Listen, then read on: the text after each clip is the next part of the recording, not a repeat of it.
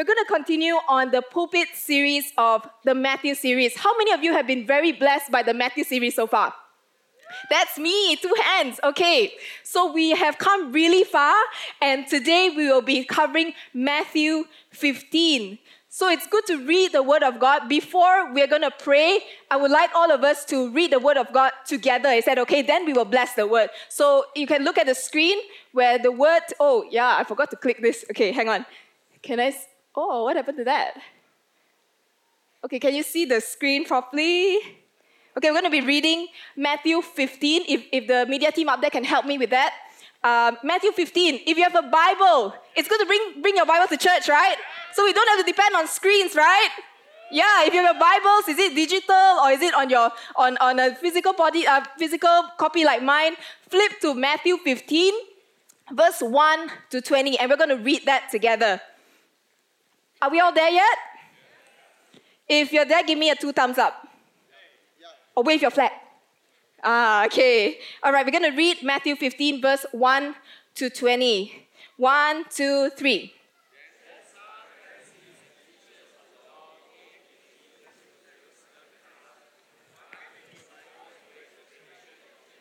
for they do not wash their hands when they eat.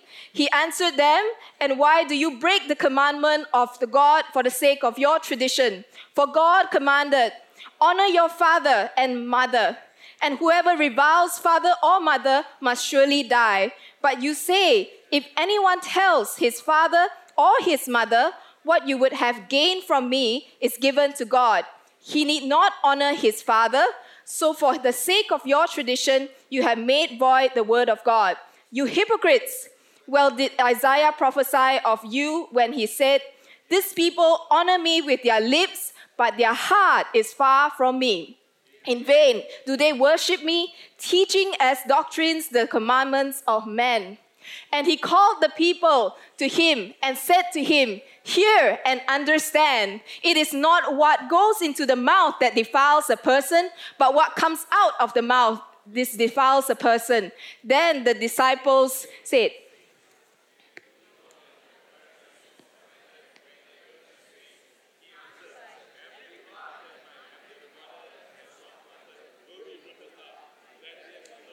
They are blind guides. But Peter said to him, Explain the parables to us. And he said, Are you also still without understanding? Do you not see that whatever goes into the mouth passes into the stomach and is expelled? But what comes out of the mouth proceeds from the heart, and this defiles a person. For out of the heart comes evil thoughts, murder, adultery, sexual immorality, theft, false witness, slander these are what defile a person. But to eat with unwashed hands does not defile anyone. Thank you, Lord Jesus. Dear Heavenly Father, we truly want to pray and thank you for your word this evening, oh God. Lord, even as I speak, oh God, may you use my mouth, Lord Father, to speak your truth, oh God. That, Lord, let me download, Lord Father, use me as your mouthpiece to download what is in your heart, not in my heart, but in your heart, Jesus. That, God, we speak, Lord Father, and believe, Lord Father, your word can transform lives. The Bible is not a book of information, but it's a book that transforms lives. So, God, we thank you and we want to commit, Lord Father, this evening into your hands. In Jesus' most precious name, and all God's people say, Amen. Amen.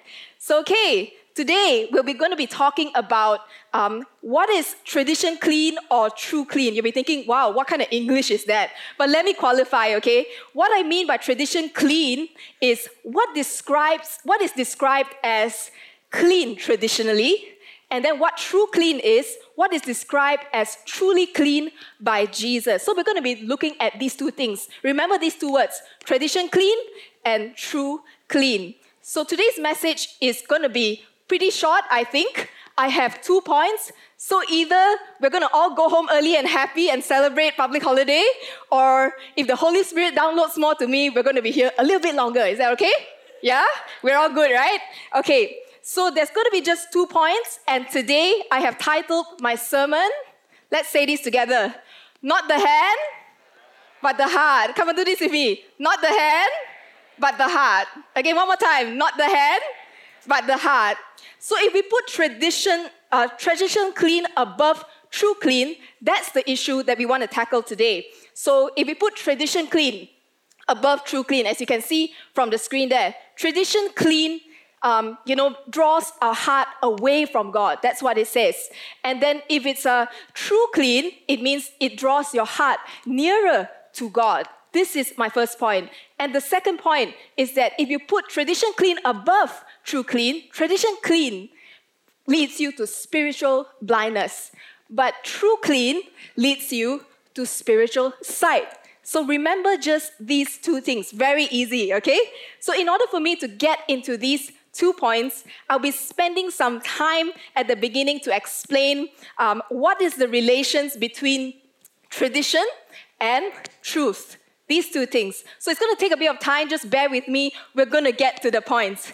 So, since we will be talking about traditions, and in the spirit of Merdeka weekend, is it okay if I do show you something really light-hearted, a little short video? Boleh kah?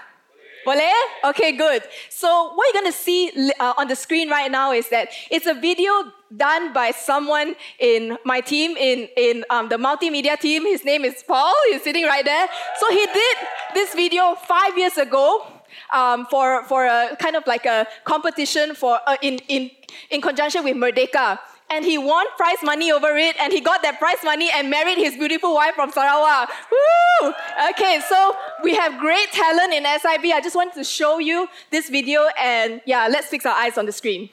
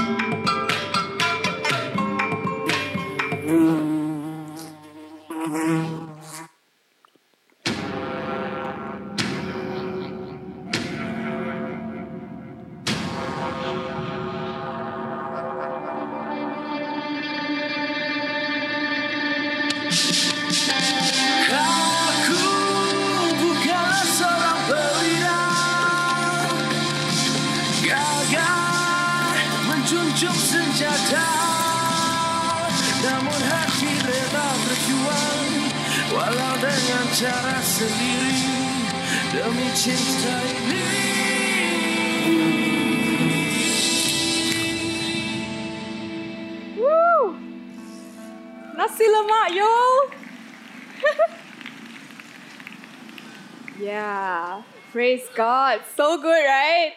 So we might contribute differently, but we contribute to the same home. Amen? So why did I show that video? It'd be like, wow, everybody's hungry. It is fasting season some more. What's this, right? Yeah, what kind of picture is this? Okay, anyway, I'll, I'll get to my point. So aren't we proud about our Malaysian food, you know? There is a prophetic message in this video. You know, when you look at it, it's like, oh, you know, tradition, you know, we're talking about tradition today. You know, Malaysian tradition is all about food, right? You know, but when I look at this video, it's not just about the food. I believe it was actually the food that brought different races, different people together. And that is the, the, the truth behind that tradition is the spirit of unity there is a spirit of unity even in this nation. We share resources, you know, regardless of race. Because of, because of this truth, you know, behind this tradition, there's a spirit of unity. So turn to your friend next to you and say, You're my ikan bilis to my nasi lemak, or sambal to my nasi lemak, or something, okay? Yeah. We are all in this together. We are all Malaysians together. So traditions carry a very significant, you know, um, weight to our identity, right? You know, because it shapes our lifestyle, shapes our culture, and then it shapes our belief system as well. You know, Malaysian is all about food. But when we greet each other, you know, first thing we usually say is what? Sudah makan? You know, uh, have you eaten? 加了未? Or 吃了吗? Or maybe I'm going to try this. Any people who can speak Tamil here can correct me. Ninga Sapilaga or something like that. Yeah? We, let's not forget them, right? Yeah, they're also part of Malaysia, you know. We always think about food first when we encourage each other, but what, what is that one thing that brings us together? It's a, it's a tradition, but it's actually the spirit of unity. You cannot take the nasi lemak out of a Malaysian who says our rendang is crispy, you know, or that kind of thing. You know, it will always be part of us. So let's come back to the message, okay? Yeah, we had a little bit of fun already. That's just to tease you a little bit. So, what does tradition mean? You know, we saw the word tradition in the passage just now. Tradition means this paradosis. So, what does paradosis mean? It's a delivery, it is something that was hand over and it was passed down from generations to generations. So, what is the issue here in this passage in Matthew 15? So, what happened here, as you can see, is that the Pharisee uh, and the scribes came to Jesus from Jerusalem. She chased him all the way to Jerusalem and said, Why do you, why do you disciples break the tradition of the elders? For they do not wash their hands when they eat. So, what's the issue here? You know, they're so hard up and particular about this whole thing. So, what, is, what are traditions to the Jews? To them, it's basically like um, a belief system or an oral teaching that was actually passed down from Moses' time all the way down. And one of the traditions that they hold on very truly to their hearts is cleanliness. You must be clean. But when you think about the word cleanliness, right, they're actually not talking about personal hygiene. You know, you yeah, you know, you ask your kids to wash your hands before you eat and things like that. But this one is different. This one is actually talking about ceremonial cleanliness and it actually represents religious purity. So for them, you know, just to show you how they actually clean, you know, oh yeah, disciples, their hands are unclean. So that was the issue. They say that your hands are unclean, therefore you have broken a tradition. So let's look at this. You know, this was the Jewish tradition, how they actually wash their hands. So I kind of looked it up on, on YouTube to find a video to see, so what's this whole washing hand things about? So um, what I saw was that they were using this particular cup, and that particular cup, you must have two handles, not one, but two. Must have two handles. And then when you wash your hands, you have to pour one, two, three. Three times, not four times, three, yeah, three. Everybody say three. Three times. One, two, three. When you're done, this hand is clean. You must hold a towel or something like that, change hand, and then wash. One, two, three. And then when you're done with that, you have to put your hands together and start rubbing it and say a prayer and say that the food that I'm going to eat today and right now is clean. Imagine every day you have to do that. Jewa, wow, a lot of effort, right? So that was actually the Jewish tradition. And what happened was that the, the disciples didn't do it, lah, you know? And all these like um, Pharisees were very upset about it. So, as you can see, it is a lot of work, but what they believe in is that, you know, when you do all these things, what it represents is that when you are physically clean, that means you are spiritually clean as well. This is very important to them. Just take note of that. So let's look at another passage. So when Jesus came in, you know, after, after they, they got accused, you know, the disciples got accused by the Pharisee, and then Jesus said this, you know, for God commanded, honor your father and mother. You know, he's you know he's very good at you know kind of like like you know countering what they're actually talking about. So whoever reviles father or mother must surely die. But you say if anyone tells his father or his mother what would you have gained from me was already given to god? You know sounds sounds really really good lah you know very religious and all that. So he need he need not honor his father. For the sake of your tradition you have made void the word of god that was Jesus' response to them. So it got me thinking, how come? Uh, why did Jesus, of all commandments, he need to attack this particular commandment? So what they missed out here is that, you know, what, what they were talking about is not wrong. It is not about, you know, whether tradition is wrong or not. Not every tradition is bad. But if you put you know, the tradition above the truth, where you don't understand the truth behind the tradition and you, you only, you know, follow tradition alone, that is the problem. So in this Jewish tradition, what it's saying here is that if, let's say, when you have vowed to God and say that, I want to give everything to the temple because I'm a religious man, you know, I'm a godly man. I must do this, so I must give everything to the church. And when you make this vow, it's what we call in those days the korban. You know, same word like in Bahasa, a korban, you know, it's a sacrifice. And when you give it to the church, This vow is held very tightly and highly by all these Pharisees and say that if you do that, you cannot take those words back. Even if your parents are sick, your father or mother needs money to go and get healing or whatever, you cannot take that money because you have vowed it to God already. Wow, that's insane. That's crazy, right? But then that was their belief at that time. So let me qualify again. Not all, relig- not all traditions are bad, but if you twist the tradition and turn it into a truth, that is the problem. So, why did Jesus emphasize the importance of honoring your father and mother? There's so many commandments there, but why that commandment? Then I realized when I read it, it is in Ephesians 6, verse 2, it says that you know, um, honor your father and mother so that you have long life. And that is the only commandment that comes with a promise. So, how do you honor a person? When you think about the word honor, you're talking about revering that person and putting this person on a very high value, that this, this person is important to you. So, to the Pharisee, you know, the tradition of the elders is important. But to Jesus, how you treat your elders is more important. Think about that. Jesus was more interested in how we or they treat their elders because when we treat, how we treat our elders will reflect how we treat God. How we honor our elders will reflect how we would honor our Most High God. Think about that. So let us just let me just show you an example that is closer to home. You know, many of us here are Chinese, or you would have known some Chinese friends, right?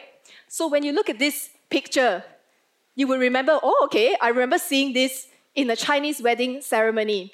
When you do that, what does that mean? You know, when you, in a Chinese wedding ceremony, before they, you know, when they get married, one of the tradition that we would do is that the couple would kneel down to their elders and give, serve them tea. Am I right? Yeah, you do that. And what does that symbolize? You know, what it means, what's the truth behind this particular tradition? The truth behind this tradition is that you want to show gratitude and say, Thank you, Papa, Mommy, for taking care of me all, all the years of my life, and now I'm getting married, and this is my way of honoring you and saying thank you. This is my respect to you for doing all that you have done for me, and this is my honor to you as my elder. So think about it. There is nothing wrong with this tradition, right? But tradition can remain as just a gesture. You can just do it. But your heart is not sincere. When you do it, okay lah, you know, I'm getting married, I have to do, I'm a Chinese, I do it lah. But when you do it, where's your heart? You know? Because at the end of the day, it's not what you do with your hands, but what comes out from your heart, which is from your mouth. You can pour tea and give it to your parents, but your mouth don't honor them hard truth. Nothing, there's nothing wrong with washing hands. Then you're clean. But the truth is, if you would wash your hands so that your body is clean, think about that. What about being spiritually clean?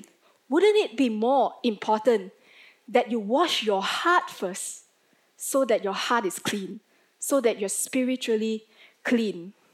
You know, traditionally, you're talking about clean hands, but the truth is, clean heart is more important than a clean hand. That is the truth. Because having a clean heart is more important than having a clean hand. Amen? That is the truth. That's not, so it's not about the hand, but the heart. Not about the hand, but the heart. It is the truth in the tradition that matters, but not the tradition alone. So I'm going to be comparing two phrases in this message. I'm going to get to my point, I'm almost there. Tradition clean and truth clean. So, what is tradition clean? What it means is that you aspire to be clean according to what the ritual has handed down over tradition. This is tradition clean. And then what true clean means is that the real thing that Jesus looks to know whether you're clean or unclean or not. And we're going to be studying that a little bit. What is the difference between these two? So, the first point, I'm at my first point right now. Are you guys okay? Yeah. Still with me? Good. Okay, so if we put tradition clean above true clean, what's going to happen is that this will happen. Tradition clean will draw your heart far away from God, and true clean will draw your heart close, closer to God. So let's look at the scripture once again. These people honor me with their lips, but their hearts are far away from me. In vain do they worship me, teaching as doctrines the commandments of men. So, church, we are now in the season of 40 days of fasting and praying. Remember this day? Yeah? This was the opening. We are now we are now in how many days already? Anyone keeping track? I hope you guys are. We're at day 25 or 26, somewhere there. So we're about three weeks in already. Very good. Why don't you give your neighbor a good pat on the back? Good job. You know, three weeks in already. Okay. So keep pressing on. Yeah, keep pressing on. As a church, the question I would like to ask all of us in SIBKL here is that where is your heart behind this 40 days fast and pray? Jang, jang, jang. You know, think about it. Are you doing it because, ayo, every year also do, you know, since 2012 we've been doing this, you know. Same also lah, what's the difference? You know, if I do or I don't do, nothing happens also, you know. Or maybe for some of you, it's, oh, I better do, man, peer pressure. Everybody is fasting. I better do it. Later, Pastor Lee Chu come and check on me whether I fast or not, you know. I better do it. Or maybe, oh, my cell group is doing it. Better do it. If not, I have FOMO, you know, you know, like, you know, fear of missing out. Everybody's fasting and I'm not holy if I don't do it and things like that. But when you fast or pray, what do you do when you fast? You know, when you refrain from certain things, like maybe you refrain from Netflix, no Stranger Things for about a month or something, you know, um, let's not play Dota for 40 days, yeah, and um, no more Korean drama for a while. You know, all these things that, you know, cannot eat, you know, like meat, no red meat, every day eat rabbit food, oh my goodness, you know. You know, be doing all that every day. But yes, we're all fasting, yes. It's a yearly SIBKL tradition. Do you realize that? It's a tradition. But where is your heart behind this? When you do it, where's your heart?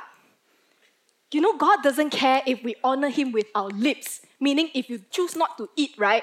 You don't eat your meat lah, or you don't eat certain things, or that. God doesn't care about that. Even scripturally, it says that He doesn't care if you on whether you refrain from certain food. But what He cares is your heart.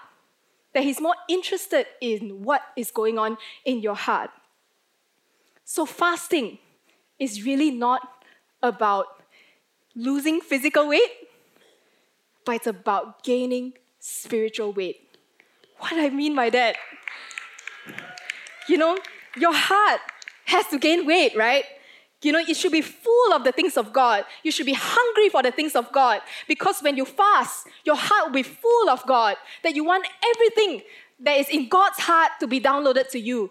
When you fast, that's what you want. And as Christians, you know, think about this. Sometimes we say this when I become a Christian, we experience true freedom. Praise God, you know, for the spirit of Merdeka, you know. I've experienced true freedom when I become a Christian.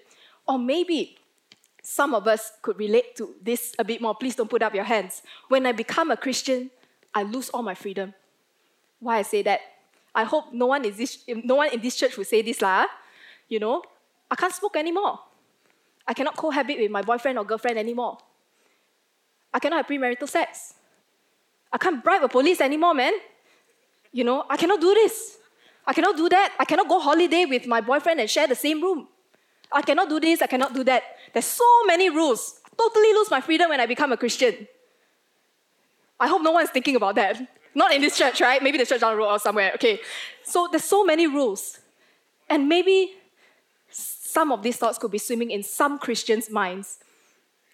Or maybe we would be asking questions like, where in the Bible does it say this that I cannot do this? Show me. Show me where. Where in the Bible? Where in the Bible say I cannot uh, go on holiday with my boyfriend and share the same room with him?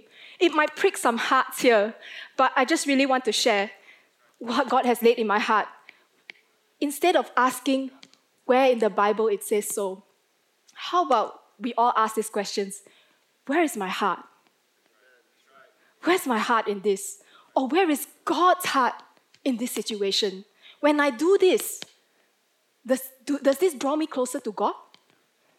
When I do that, you know, when I bribe a policeman, does that draw me closer to God? Think about that. It's not about what you can or you cannot do. It's not about your hands, but it's all about the heart. You know, if you put the hand above the truth, the things that you do above the truth, your heart will be very far away from God. You can be very good at what you do, but your heart can be very far away from God because you don't know the heart of God. So, friends, think about this. Where did your truth come from? Where does your truth come from?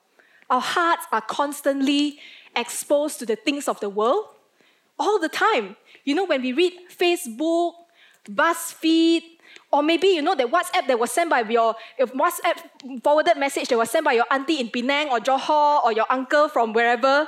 You know, when you read those things, when you read all these things more than your Bible, our truths will be defined by all these things. If you don't read your Bible, your truth will be defined by WhatsApp messages, Facebook, BuzzFeed, even CNN, everything that you see that seeps into your world. You know, we don't want to have some of God and some of the world. Because God is not looking for people with an undivided, a divided heart. He's looking for people with a singleness of heart. That He wants people who has a pure heart, that nothing is divided in them. There is no, I want a bit of the world and I want a bit of God. I want all of God. And we don't want this to be a tradition in SIBKL. When we do this 40 days of fast and pray, we don't fast and pray every year because it is a tradition. Just a little bit of something to show you here. You know, look at that, you know, oh my gosh, we look super undone and things like that. So this was, this is actually a picture of a group of young adult girls. Um, yeah, one of them is obviously me. If you can't recognize me because no makeup hashtag, no makeup, don't care. Okay, yeah. So what happened was that one of the girls in our group actually said this. Okay, 40 days of fast. Let's do this. We're going to gather together and pray every Wednesday morning at. Initially, she said like 6 a.m. or something like that. I was like, no way, man, I'm not that holy, I don't want to do it, and things like that. So, but she was like, come on, let's let's do this. You know, so she she actually gathered all of us into a chat group and said, you know, if we can't gather physically, there's technology, what? Let's do Google Hangouts, you know? And we are doing this for the last three weeks. So why I'm sharing this, you know, it is not about being boastful or showing off and say, yeah, you know, yeah, la, you're very holy, huh? you've been doing this for the last three weeks or so. But the point I'm trying to make is, is that, you know, I even say here, kita cuba try, you know, you have to start somewhere. You know, the desire has to happen in your heart first. That, you know, God, the first thing in the morning when I get up, the first thing I want to do is to roll out a bed and appear in front of my computer and meet up with my friends and let's have a prayer altar together. Who in this universe actually does that, right? Only someone who is hungry enough and crazy enough to say that I want to draw near to God and let's do this together as sisters in Christ. And I just really want to commend these group of sisters who have encouraged me so much to do this. Because you know in order for our hearts to be cleansed we need to draw die to ourselves first. We need to die to our beds and things like that you know get up in the morning and wake up and say God the first thing I want to experience is you. You know draw me away from all these temptations, you know, I'm too tired and things like that. You know, it's not impossible when you say, God, I make this decision and say, Yes, Lord, I want my heart to be cleansed. I want to draw near to you, and I will do it together. So I pray that this church, SIBKL Church, will be a church that wants to fast and pray because we want our hearts to draw closer to God. Amen. Is this the church I, that I'm worshiping in? Yeah. yeah, if that's you, why don't you give a big shout of praise to Jesus? Amen. In his word, again, it says this you know, you shall love the Lord your God with all your heart. If you know how to say this, say this together with me. Love the Lord your God with all your heart, with all your soul, and with all your strength. And these words which I command you today shall be in your heart. You shall teach them diligently to your children and shall talk to them. And when you sit in your house, when you walk by the way, when you lie down, and when you rise up. Church, if there is one tradition that you need to pass down to your next generation, this is the tradition. Teach your next generation how to love the Lord your God with all your heart, all your strength, and all your soul. It's not the hand, but the heart. Amen? Yeah. So the second point. Are we good? We're doing very well, right? Yeah, I love this service, man. Very responsive. Love you guys. Okay, so if we put tradition clean above true clean, again, let's just repeat that again. It will be, your heart will be far away from God. And if you put true clean first, your heart will be drawn closer and nearer to God. And the second point is that when you put tradition clean above true clean, it may lead you to spiritual blindness but if you follow the true clean, that path, it will lead you to spiritual sight.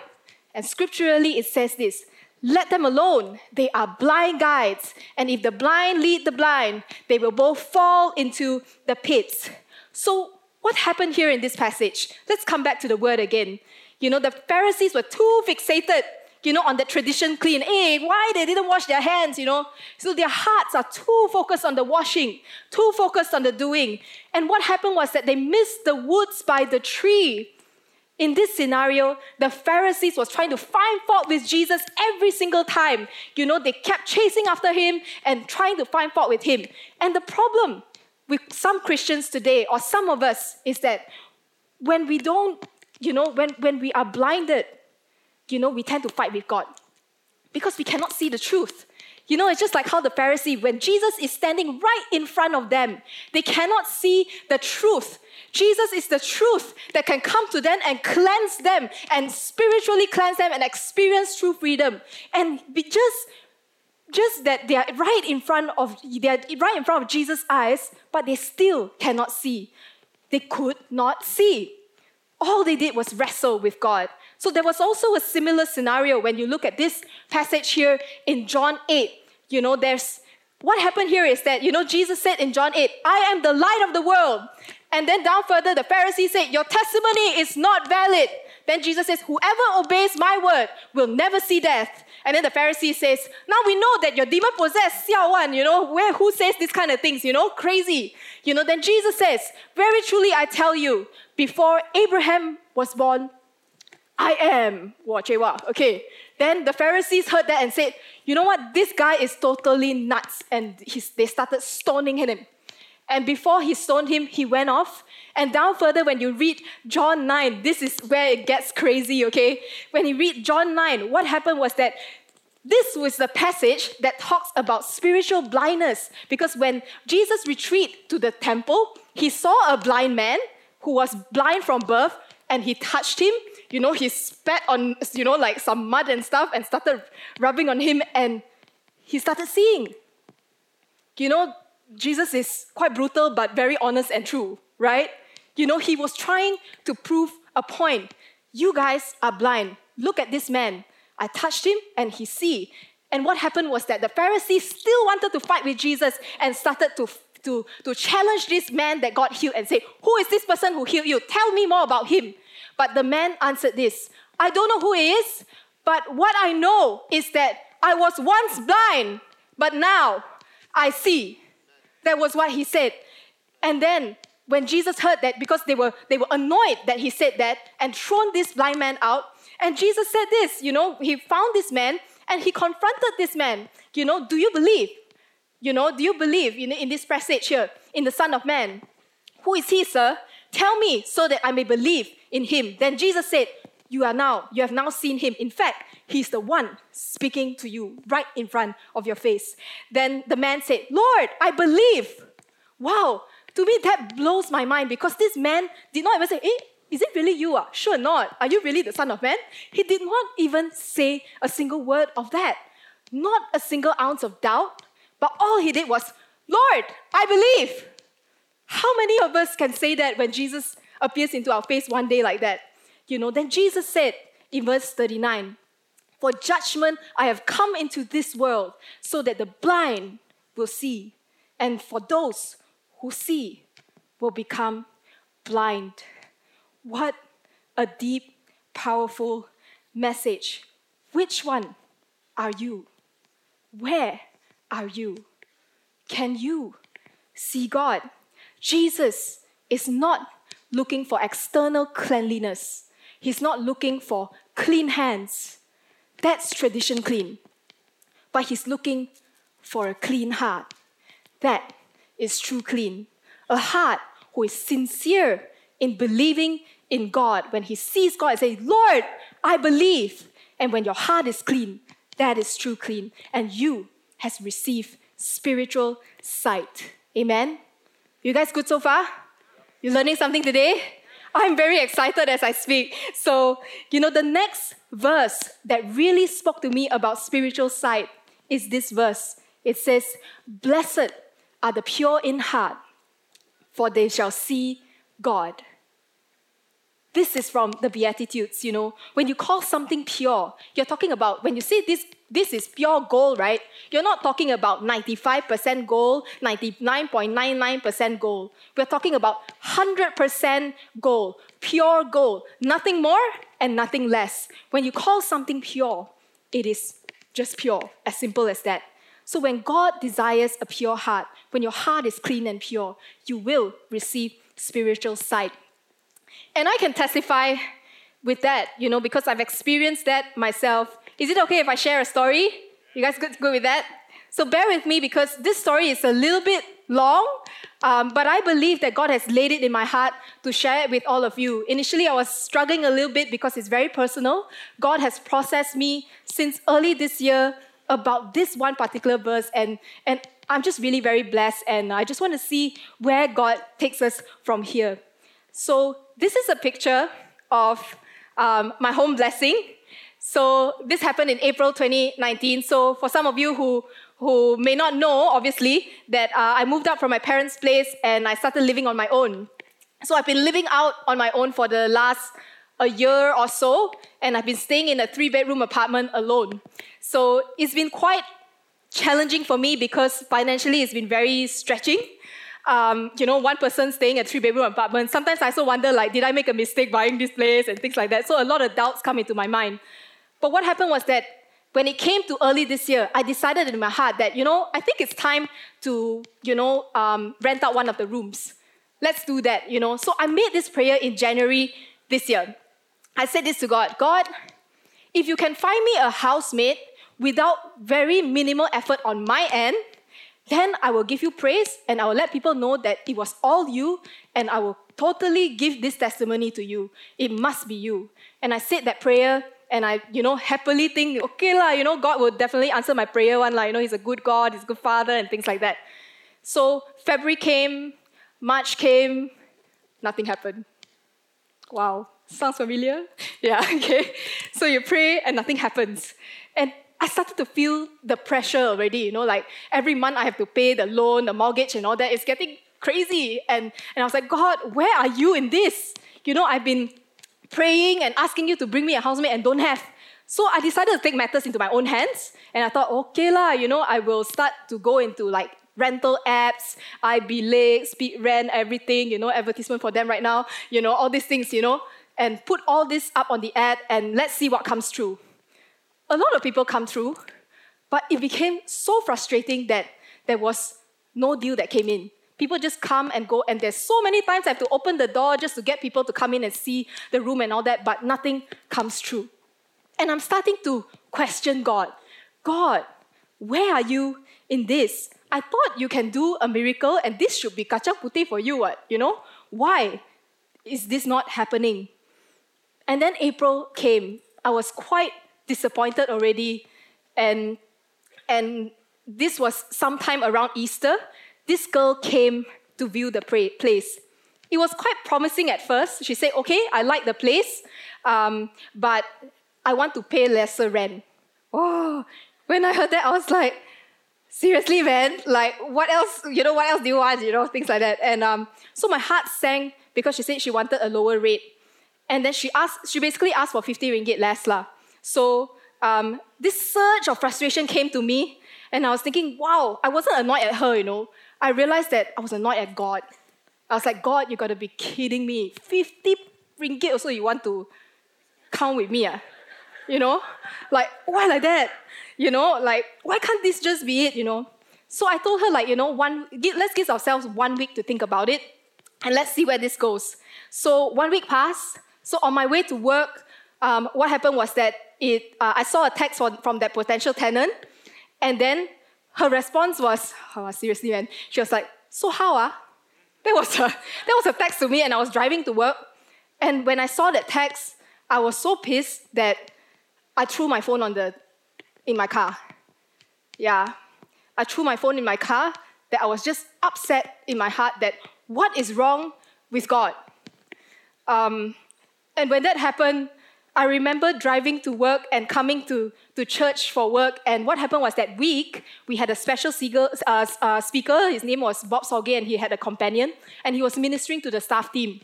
So I walked into the, the Sanctuary 2 at that time, and the, the, the uh, companion was actually leading worship. And guess what song he was singing? You're a good, good father. Whoa. Okay, so when I walked in, I was like, You gotta be joking. This is the last song I want to sing right now because you're not a good, good father. You know? So I was angry, I was annoyed, angry, and then he started singing in words that he just felt like singing. He said, You're my provider. And wow, the more I heard it, the more frustrated I got in my heart that I just didn't want to sing it. I just retracted in the corner of the room and I cried. Because it's just crazy. Like, I felt like, why? Why, why is it that God could withhold 50 ringgit from me? You know, things like that. Why, why is He doing that to me? So I was in an emotional mess. So that week, April, was my birthday. And um, Pastor Lichu came out to and, and invited me out for lunch. Usually that's what she does every year.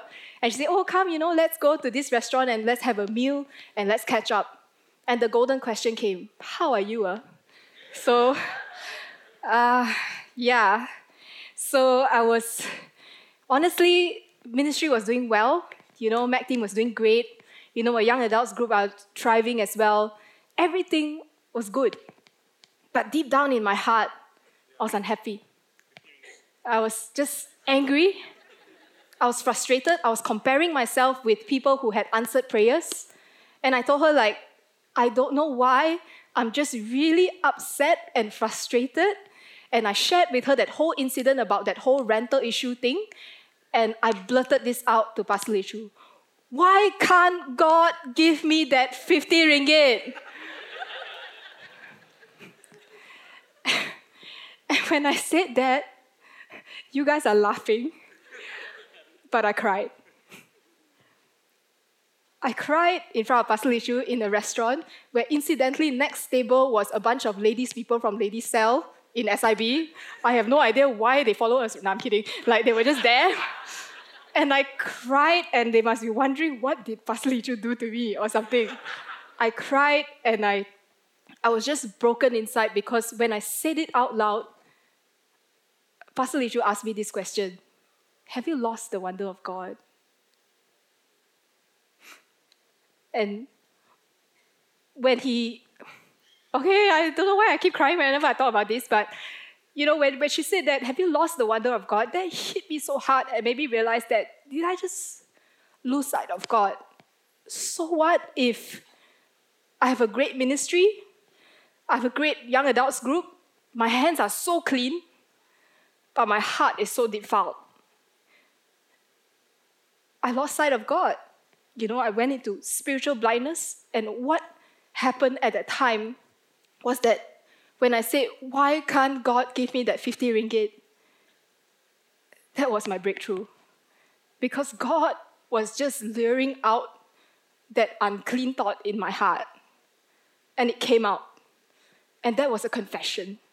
And when that confession happened, that breakthrough came I just want to share that with all of you. God, I was once blind, but now I see. God, help me see that because if He answered my prayer many months ago, I would have lived in this spirit of entitlement inside of me until today. That just because I work in church, just because I serve a great ministry, does not make my heart clean. I can have a clean hand, but my heart may not be clean. And God needed to deal with that issue because He truly is a good, good father. Only a good father will discipline their child. And that was my encounter with Him because it's not because He wanted to hold back a blessing, because He was more interested in my heart. There was a power in confession at that day when I confessed, Why God, you didn't give me that 50 ringgit? That was that unclean thought that came out from my mouth. And Pastor Li was that person that witnessed it. There is power in confession. I don't know about you, church. Maybe there is something in your heart right now, I just sense in my heart, that God needs to draw out from you. It could be something that is, eh, that is defiled, and you've been praying for something for a long time, and you don't, you're not experiencing a breakthrough. And I know that this message is just not for me, but it's for some of us here as well. That you'll be wondering, why, God, I'm disappointed with you. You're not answering my prayers. But could it be that God is trying to lure something out that is defiled in your heart? That time, my breakthrough happened. And I want to believe that today, somebody here is going to experience that breakthrough where they're going to see, they're going to spiritually see today. Coming back to that story again, you know, when I said this to God, God, I don't want that 50 ringgit already. Clever already lah at that time, right? I don't want that 50 ringgit anymore.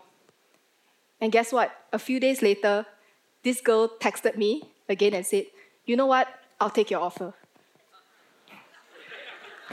you see, God is never too early and He's never too late. And this is even greater because she decided not to take the car park, and I managed to rent that car park out with, with more money, and I basically got triple what I was asking for. That is God. That really, truly is God. And, and really, now, at that time when I look back, I thought that was how I should see God. But I realized this is how I should see God. You know, He's a good Father. And I want to share this with all of you that He will never shortchange you. Amen. It's not the hands, but the heart. It is not about working hard, but God wants your heart. So I'm going to close right on time. You know, what about you? Why don't we just close our eyes as we reflect on this message again? Do you know that Jesus is more interested in your heart. Thank God that we don't have to keep washing our hands because it's not the hand, but the heart. Church, give your heart to Jesus. Let Him cleanse your heart. I sense in my heart right now that some of you here, as I said just now, you've been praying for something, you've been praying for a breakthrough, but for some reason, it's not happening. You're disappointed, you know, but I felt that God is trying to lure something out from your heart, that He's trying to work something in you, and He wants to cleanse it. If that is you today, you know, the altar is going to be open. I want you to just come forward, and maybe there is something in your heart that you need to confess it. Whether is it big or small, God is still interested in it. And maybe for the second group of people that I want to pray for. You're actively serving in church, and God has brought to mind your elders, your parents, your grandparents, maybe people who have been taking care of you. Perhaps you've been spending so much time serving God, doing the right things, washing your hands. Your hands are very clean, but God is looking at your heart. Have you been spending time with your parents? Have you been honoring your parents? If that's something that God is kind of like tugging in your heart right now, I just felt like, you know, I just want to pray together with you. And you can come forward and maybe even just surrender this whole situation to God because God wants to clean your heart.